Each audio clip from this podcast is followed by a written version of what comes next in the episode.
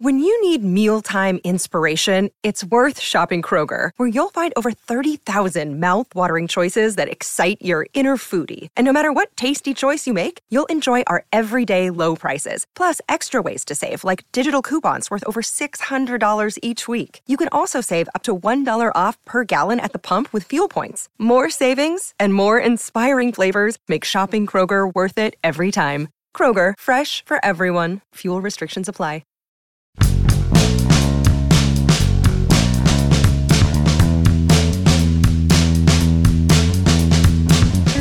Couple days ago, Bryan Reynolds was headed to the Mariners, and yesterday he was headed to the Rangers.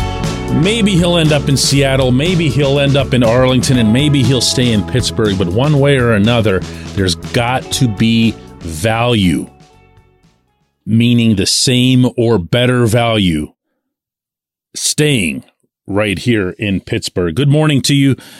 Good Thursday morning. I'm Dan Kovacevic of DK Pittsburgh Sports. This is Daily Shot of Pirates. It comes your way bright and early every weekday if you're into football and or hockey. I also offer daily shots of Steelers and Penguins, the same place you found this. One funny thing about this offseason, speaking of the Steelers and the Penguins, is that for however active the interest has been in those two teams, who of course are the active ones, through the winter around here, you still find Bryan Reynolds' name at or near the top of all the social media trending lists. You know, you'll see Kenny Pickett, you'll see Sidney Crosby, and right in there, you'll see some kind of reference to Bryan Reynolds. So what I do, you know, given the line of work, I'll always tap on the Bryan Reynolds one. I, I just want to see what's going on. I don't take even a fraction of it seriously, but let's just see what's there and let's see who's reporting it and what I happen to know about that particular reporter, whether or not they're reputable.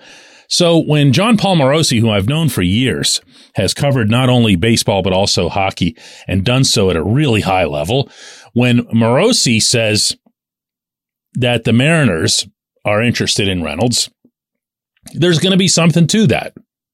Uh, JP is not someone who's just making stuff up, throwing it against the wall and seeing if he's right so he can give everyone a ha ha ha, I told you at the end. He's just not that guy. He doesn't need to be that guy. He's been doing this a little bit too long. You know what I mean? He doesn't need the small victories of, ah, I told you where Reynolds was going. Not that many people really care outside of Pittsburgh. So I, I, I bought into this. He's got some kind of source that let him know that the Mariners are interested. And I'll read that. And I read the stuff yesterday that related uh, to the Rangers.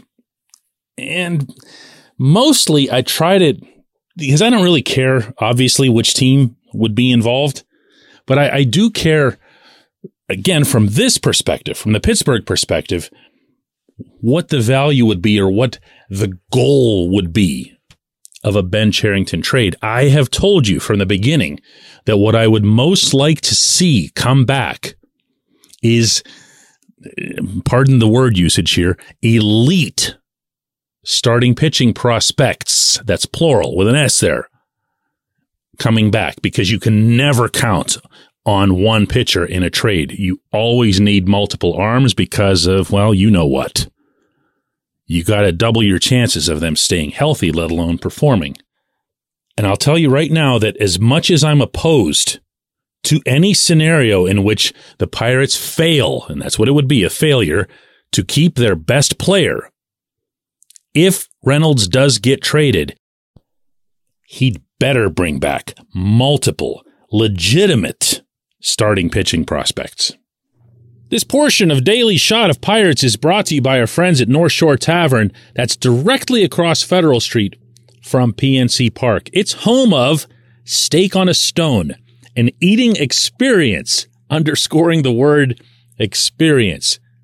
The steak is brought to you partially cooked on an 800 degree stone and you do the rest. It's a ton of fun. It's a great meal and it's a baseball atmosphere like no other in Pittsburgh. North Shore Tavern, right across Federal Street from PNC Park. Why starting pitching? Well, start with this. You can never have too much pitching. You've heard that phrase a zillion times. It's also true. You can never have enough because of injuries, because of inconsistencies, because of inexplicable slumps. Hitters are a more predictable lot. But pitchers, most unfortunately, in that context, are way more valuable to you.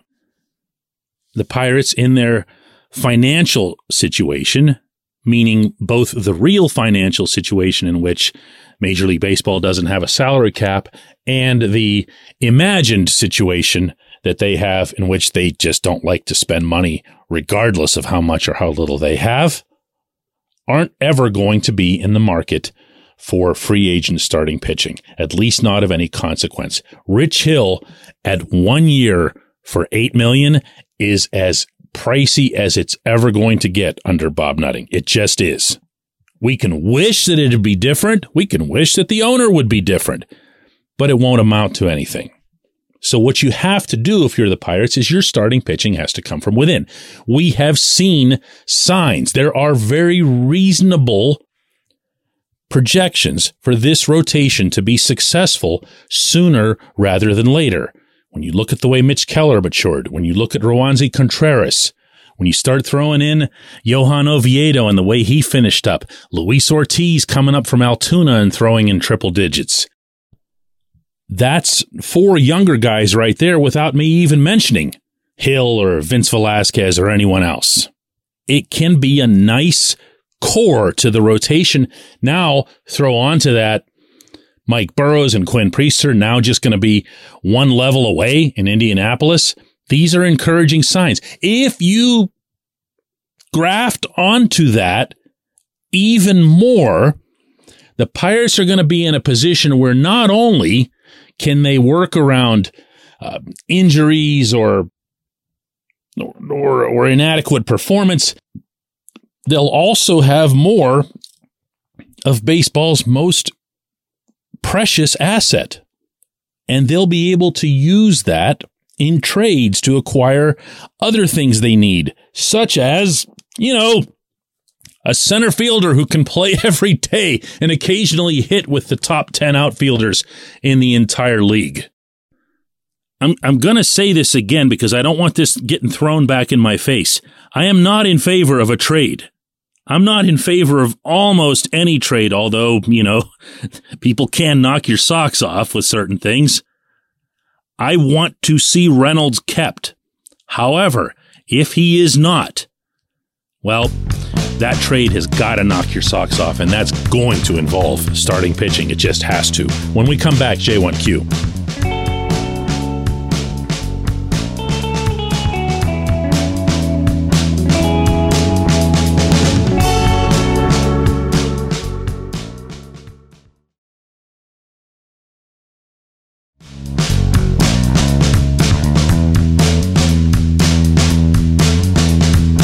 J1Q comes from JT, who says, DK, I listened to your Wednesday daily shot of Pirates, and I have two questions to come to my mind because of it. First, what do you think it would take to get the Reynolds deal done? Meaning the contract extension. Seems like eight years and 95 million front loaded could get it done. Second, if other teams don't think he's worth top prospects, do they think that the Pirates are suckers or that he isn't worth that much in terms of giving up their top prospects to get him? JT, uh, I'm going to take the second one first.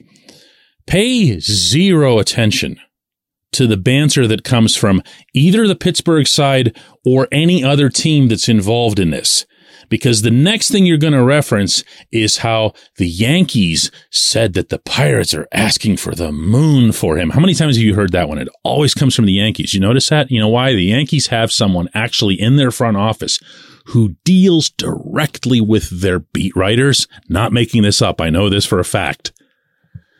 And feeds them stuff that they want out there.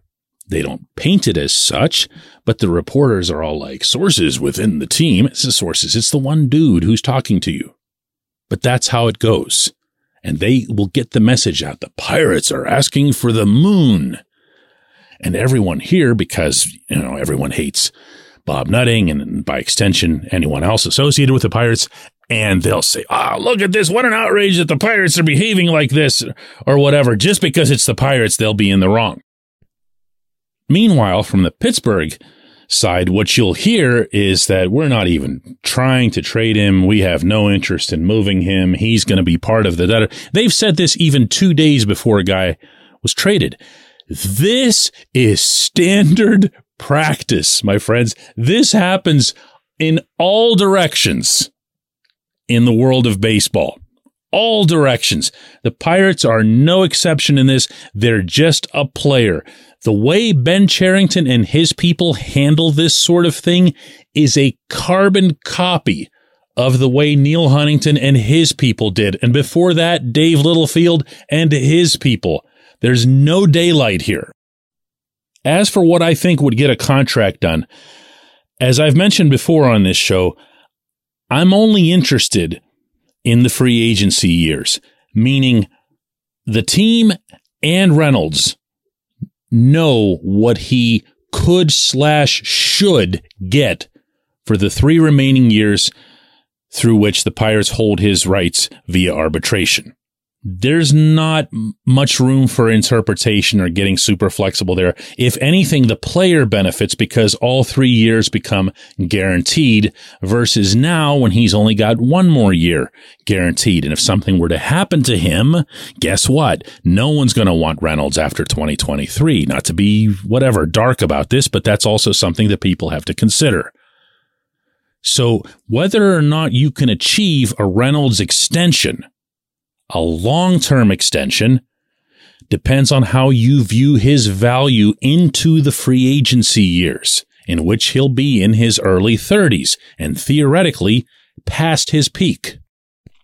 So if you see Reynolds as a $20 million a year player three years from now, then you figure out what he's worth in arbitration and you add a 60 or you add a 40 and just do two additional years. If you feel that Reynolds is a lot closer to the 15 range, which strikes me as being somewhat, you know, that's reasonable, right? Then you do that math. What you don't do, what you shouldn't do, and I'm going to make this point for the second time this week because I feel it's important and it's getting distorted in a lot of places. What you don't do is look at his arbitration years as if they are free agent years, as if he'd be a free to go to the open market because he's not. He won't be. The Major League Baseball bylaws do not allow it. There's not even a Scott Boras somewhere who can change that. So the three years are the three years.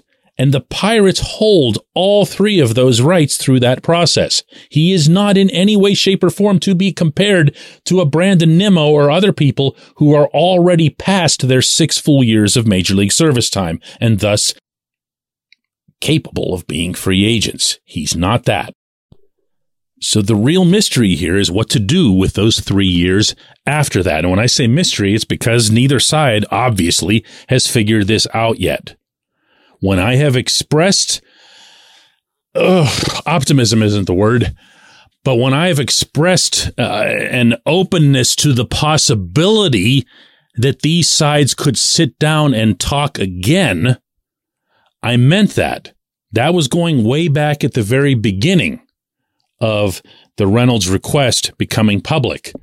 Since then, I have been told that the team remains legitimately interested in pursuing this further.